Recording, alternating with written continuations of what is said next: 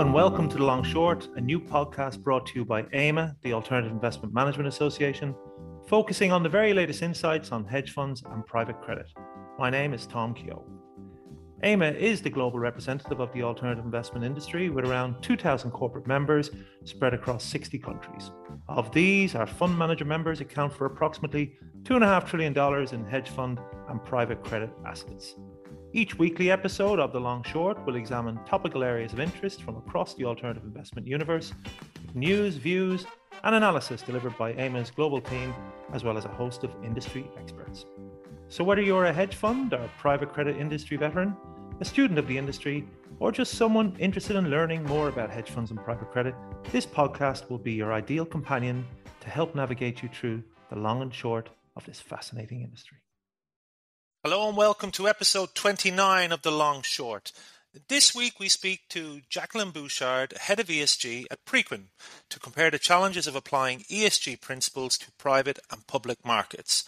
So much of the discussion today around ESG completely ignores the very different ecosystem the private market investment strategies operate in, usually typified by much lighter regulatory requirements for companies to report data that could be used for ESG metrics. And with interest in exposure to private markets among hedge funds and investors booming right now, this makes today's discussion very timely for those of us looking to better understand how far ESG has come in being implemented and what tools are available to measure it. Jaclyn offered some excellent insights on exactly where the drive for greater transparency around ESG is coming from, and also gave some really interesting examples of case studies of where market participants have taken their own initiative to create ESG protocols instead of waiting for regulators to lay down new laws. And as she notes, we are right at the beginning of this journey when it relates to private markets, and it's certainly a trend to watch going forward.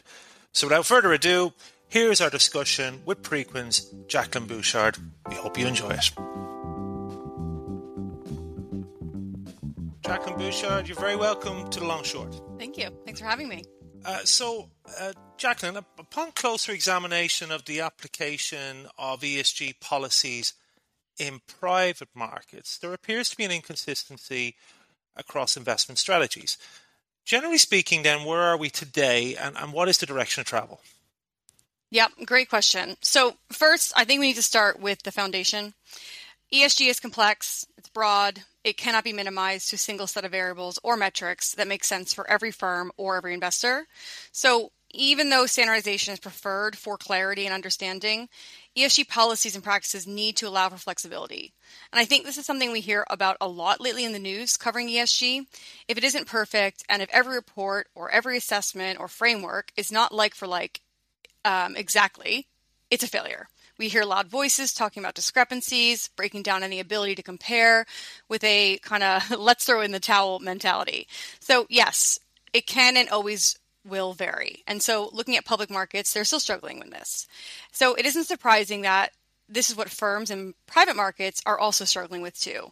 Many of them are just starting to define what ESG means for them, how comprehensive it is, and what is expected of their stakeholders, interpreting regulations, and most importantly, how does it all apply to private markets that have their own unique hurdles and are inherently opaque? They are private markets after all. So, to answer your question, direction of travel for ESG in private markets is an evolution that will have many fits and starts, but not letting the imperfections be the enemy of good will allow us to focus on the bigger picture. A world where ESG integrates seamlessly into workflows, investors, and managers. What does this look like? Meaningful data, consistency across portfolios, and therefore more comparable reporting, informed engagement between investors and their managers. And I think it's safe to say that one of the main hurdles facing the adoption of ESG into public market investment strategies is a lack of standardized data. I can only imagine that this is doubly true when we're talking about private markets. So, can you just quantify the challenge of applying ESG in private markets where you just really have this data discrepancy? Yes, absolutely. Uh, double triple probably keeps going up from there. Uh, there is a serious lack of standardization in private markets, just like in public markets, which is why they're experiencing a lot of fragmentation because there aren't consistent ways of tracking and reporting. However, there are challenges beyond this that are really specific to private markets, like Um, where in public markets, we have the alphabet soup of frameworks report against. There is not yet one framework that is fit for purpose here in private markets. And while some components are applicable to private companies, many are not. And so any transfer of these frameworks to private equity, for example, will still require a bespoke method of application, especially as the company types and sizes can vary incredibly. So, for example, a common KPI like gender diversity in leadership. You know, we see this all the time in public markets. But what does this mean for an early stage private company with two employees? Or greenhouse gas emissions when they're working out of the garage of their house. You know, these can be really early, early days um, seed investments, all the way up to you know a private company that could be as large as a Facebook before it goes public. So until these questions are answered, GPs are feeling the rising pressure to track and report, and so they have to get moving on it and they're adopting their own approaches, which is why investment strategies tend to be niche. The outcome is data that is hardly actionable because it's not comparable across portfolios. And taking one step back from that, before we even get to comparable reporting or standardized data to give actionable insights. The other challenge is that there just isn't data. There may be pockets of it for very large firms with the resources or those exposed to public markets as well that have already been experiencing this data demand for some time. But many players in this space are just waking up to, um, and I like to imagine it's with a very cold glass of water to the face, um, these expectations around ESG. Expectations that have gone from basically zero to fully mature public market levels in a very short amount of time. So this requires reshaping the way they work to integrate ESG into their processes and decision making. And it doesn't happen overnight. When we talk about data, we mean GPs gathering it from their portfolio companies. Many might be thinking, what should I ask for? And that's literally where we are. So it doesn't mean the commitment isn't there, but you can imagine uh, this lack of data, this lack of standards, and really just the level of market maturity where we are is representing some major hurdles. And of course, public firms have significantly higher reporting requirements than private firms. Uh, so, what ESG data then can investors access regarding private firms? Yeah, so I think that is an understatement to say the least. Uh, even without requirements, public markets are throwing everything but the kitchen sink into their sustainability reports. It's like a race for who can disclose the most. Soon you'll see, you know, the calories on the milk cartons that are in the employee fridges because they're just, you know, it's a data point and why not add it in? So, um, but seriously, on a, a, a more direct note, you're correct. These requirements are only beginning to touch private markets. For example, SFDR, um, but even then, it isn't clear, and so many private market participants are waiting it out to see what does that really mean for our markets. And so, I think this question touches nicely on all the topics we covered already: the fragmentation, lack of data, etc. And pulling these together from both the investor and asset manager perspective, the way I think about it is starting first with GPs they're feeling the pressure of reporting requirements from their LPs. And as mentioned earlier, private markets have seemingly gone from minimal ESG engagement to public markets after 10 years of maturity levels in a matter of, you know, what seems like a night, but let's say less than a year. However, without a framework or consistent data from their portfolio investments, the data they get their hands on is often minimal or not comparable. This in turn leads to GPs reporting what they can to meet the demand. But this is not for lack of effort again or commitment from GPs, it's just where we are. We have to provide what we can while we are still figuring this out. It's literally being asked to run while we should be learning to crawl. So now let's talk about those reports that the GPs are putting together. We surveyed investors uh, and LPs last year, and what was resoundingly clear was that the reporting from their GPs was not adequate. However, the GPs probably know this and agree. The reported data can vary across asset classes within a portfolio, which means there's no way to analyze performance or set thematic goals at scale, among many other things. And finally, putting ourselves in the shoes of the LP, getting these reports from their many GPs, thinking about how this issue amplifies. It isn't about the inc- inconsistency of one portfolio report on ESG from one GP. It's about varying reports across various portfolios and GPs that really breaks down the ability to make an informed decision, compare, or really have any valuable engagement. And so, getting back to your question, what data can investors access on private firms? I mentioned all this to answer with it depends. Yeah, clearly it does. So, so beyond the uh, regulatory requirements that are out there, mostly on the public side, and uh, of course the the ever expanding reports that the GPs are putting out, you know, are there any platforms or forums or, or other venues where investors can access uh, ESG data on private markets, and and maybe that's not even data on uh, firms themselves, but maybe just a, a, forum where they can discuss what it is they're looking for in the first place. Just really first principles of of applying ESG in private markets. And are these forums that are out there are they sort of maturing naturally and as you would expect, and as the overall sustainable financing market develops, or do you think that there will be a need for regulators to step in to improve transparency? Yeah. Well, for one, you can find data with Preqin ESG solutions. Shameless plug, but really, um, after spending the first 10 years of my career um, in ESG and public markets, I've seen firsthand how progress can occur slowly at first, but then it reaches this tipping point where you feel everyone is all in. Kind of like what I mentioned before, we're going to get, you know, calories of milk cartons soon, I swear. So in, in only the past 10 years, we've seen the transformation of public market e-reporting shift from we have a fun recycling program, you know, very qualitative, um, nice to have squishy stories to scope one and two emissions, now scope three, long term science based targets, climate scenario analysis, and levels of sophistication that we really never thought companies would buy into. And even more amazing is that it no longer comes from the bolted on sustainability teams, but from built in sustainability strategies embedded in corporate risk. So I do believe we'll see a natural maturity based on what we've already, you know, witnessed in public markets. But we also see the same organizations that are dedicated to bringing clarity to public markets shifting focus to support the same in alternatives. So these are obviously not regulations, but very well known frameworks that, that many GPs and LPs sign up to um, and can really instill the same um, values or, or focus points for, for both GPs and LPs to, to kind of converge around um, to bring some clarity to these markets, such as, for example, UNPRI. Um, and finally, you know, regulations aside, uh, to answer your, your last question before before um, ending on this note, I think it's always ine- inevitable. The strong hand of regulation does always help. However, it is usually a very broad brush that leads to attempting a one size fits all application. And we've already learned that one size fits all doesn't work for these markets. So I think when we think of the forthcoming regulations, whatever they may be for private markets, it really will need a more intricate approach um, and and to be really thoughtful, which I know is is asking a lot because the regulation just sort of has to be uh, broadly applicable, but in private markets, there is something that's kind of developing uh, grassroots in the ground up, and um, pretty exciting is that it's it's happening quicker than and um, before any you know strong hand of regulation does come down on these markets specifically, and that is uh, something called the Data Convergence Project, um, which is the industry collaboration. So the Data Convergence Project started late last year with a few investors and asset managers coming together through their own commitment and volition to bring transparency to private markets.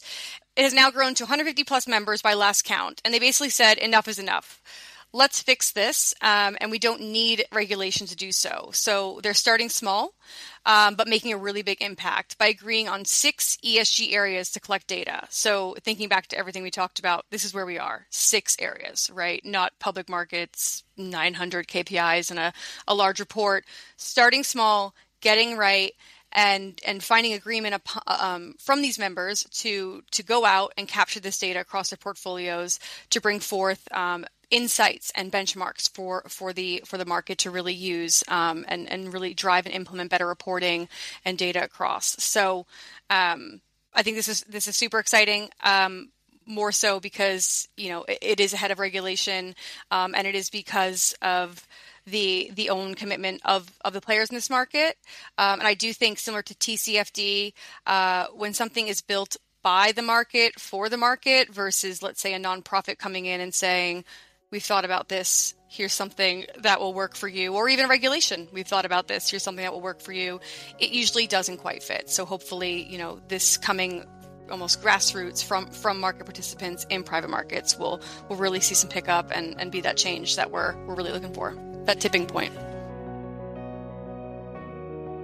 the Alternative Credit Council is pleased to announce the return of our annual Global Summit, which will take place in London on Tuesday, 7th of June 2022. The past two years have demonstrated the value of real time market intelligence and access to industry networks.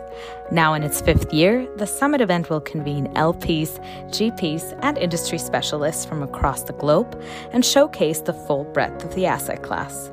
Throughout the day, discussions will focus on identifying the key strategic challenges facing private credit managers and what trends are shaping its growth internationally. Speakers will delve into key trends in product design, investor preferences, and how private credit is contributing to decarbonization. Register today on the ACC website to hear the discussions, network with peers, and to join the evening reception. That, that emphasis again being private markets, yes, and this was announced uh, late last year, earlier this year, I'm thinking. Yes. Yeah, well, uh, we, we, we look forward to hearing more about the Data Convergence Project in due course. Uh, just to reflect on the um, the regulatory side of things for a few moments. Uh, obviously, the impetus around around ESG has been uh, regulatory led, um, uh, and particularly when I think about what's happening in the EU with. Uh, the sustainable finance disclosure regime, um, you know, EU is very much leading the way around ESG adoption. Um, there are, of course, differences in the approach to uh, private market adoption globally. Uh, would you be able to um, help our listeners understand that a little bit more, please? Yep, sure. So there's not only regional differences on the continental level, but also at the country level. Um, even in the EU alone, we see the Nordic countries having a heavy focus on the governance aspects of reporting embedded into regular financial practice. The UK has been recently pushing climate-based disclosures, also passed uh, the Modern Slavery Act in 2015, and later the gender pay gap requirement. And, you know, they may not necessarily be calling these ESG requirements or, or regulations, but but they are. Um, they they very much relate to to common ESG um, areas of focus that, that, investors and, and companies both both really drill down on. And so, um, outside of regulations, a KPI we track across all GPs and LPs in our database, which is about 50,000 plus, is their memberships to ESG industry organizations. Um, and we do this as a signal of commitment and adoption. So, kind of understanding where they are um, prior to any regulation coming down. And our data shows the rate of adaptation across various organizations such as PRI, Global Compact, CDP, GIIN, um, and, and, many others as um, first off, not as high as public markets. Um, and even in Europe, which is colloquially noted the front runner in ESG, only about 19% of firms signed to the affiliation, signed onto an affiliation. Um, so, you know, I think there there are these regional differences um, coming through via regulation, um, but really looking at it globally, we the front runner is still the EU. Um, however, it, it's still not, you know, that forthcoming yet in terms of disclosure, um, both around the commitments they make to non regulatory organizations, um, but even the data that we're seeing come out of regulatory requirements. And by that I mean, for example, SFDR. Uh, we did begin tracking this uh, on our platform, and we've done uh, an analysis of the first 1,000 um, GPs that we assessed, seeing if they disclosed um, SFDR firm level 345 or fund level 8 and 9. And of this initial sample size, we see about 20% of GPs um, disclosing those firm level SFDR disclosures in private markets, um, although many of them are also kind of blended into public markets. And at the fund level for 8 and 9, it drops off um, even more with about 20%. And most of those are public market funds, um, albeit from GPs that, that play in, in both both markets. And when we think about why SFDR and, and other regulators are looking, or, or, other regulators are looking to put in their versions of SFDR, a lot of it comes down to concerns around greenwashing, uh, which is probably up there, or maybe tied or close second for uh, the the challenge to greater adoption of ESG, because people really don't want to be caught on the wrong side of those accusations. I imagine this phenomenon is probably more of an issue in private markets just because, as you said, there's that lack of transparency, all the issues you've raised um, about that maybe crudely private markets are just behind the curve on public markets for, for obvious reasons. Could you just talk to us a little bit about whether c- concerns around greenwashing are, in the same sense, less developed or, or where we're at on that sort of journey? Yes, definitely. So, um, as you mentioned, you know this is this is not just a private market issue. However, it is an issue for both markets, and that includes private markets. However, the drivers can can really vary. Um, a theme we've talked about a few times is the idea of transparency and data availability being extremely scarce in these markets. And so this creates a slippery slope into greenwashing because firms can make public commitments to sustainability or sustainable finance and have the best of intentions, but without data at the granular portfolio level and, and um, at the at the asset levels, how can they truly embed ESG into their analysis and, and make sustainable investment decisions, um, or even engage those portfolio companies and drive sustainability within them? Um, so, without this data at the asset level, which we know is lacking at the moment, it, it is hard to see that that direct match between the um, firm level commitments to integrating ESG, you know, in, in lieu of that data not being there yet.